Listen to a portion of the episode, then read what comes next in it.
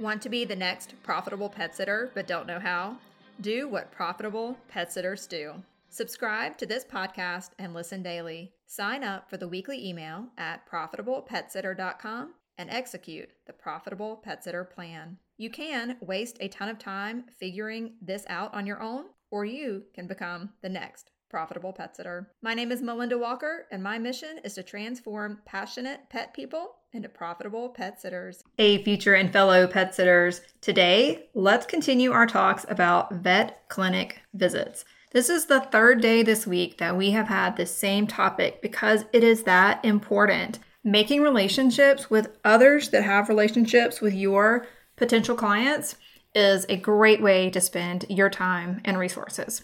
Today's going to be really easy though. All you have to do for your action item is get that list out that you made earlier this week of the local vets that service your area and get your calendar out and make a plan. How many vets do you want to see in a given day? How was doing just two? Were you on a roll and wish you were ready to do another several? Or was two a really good amount? Listen, don't do just one one doesn't get you in the groove. You need at least two before you loosen up and enjoy what you're doing. Personally, two to three is my limit in a day, but you do what you feel comfortable with. When you depart from each of these vet clinics, make a note on your tracking sheet.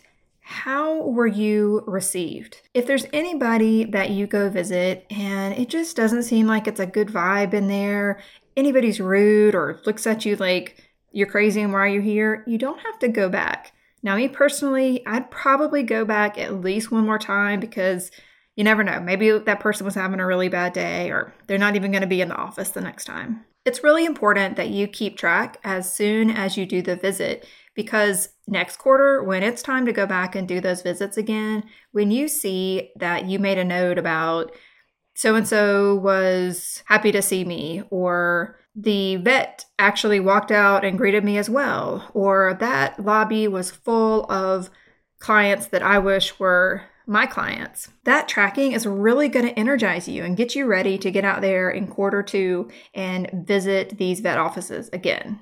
Right now, you're on a roll. You are really focused on these vet visits, so go ahead and schedule at least another day of visits next week.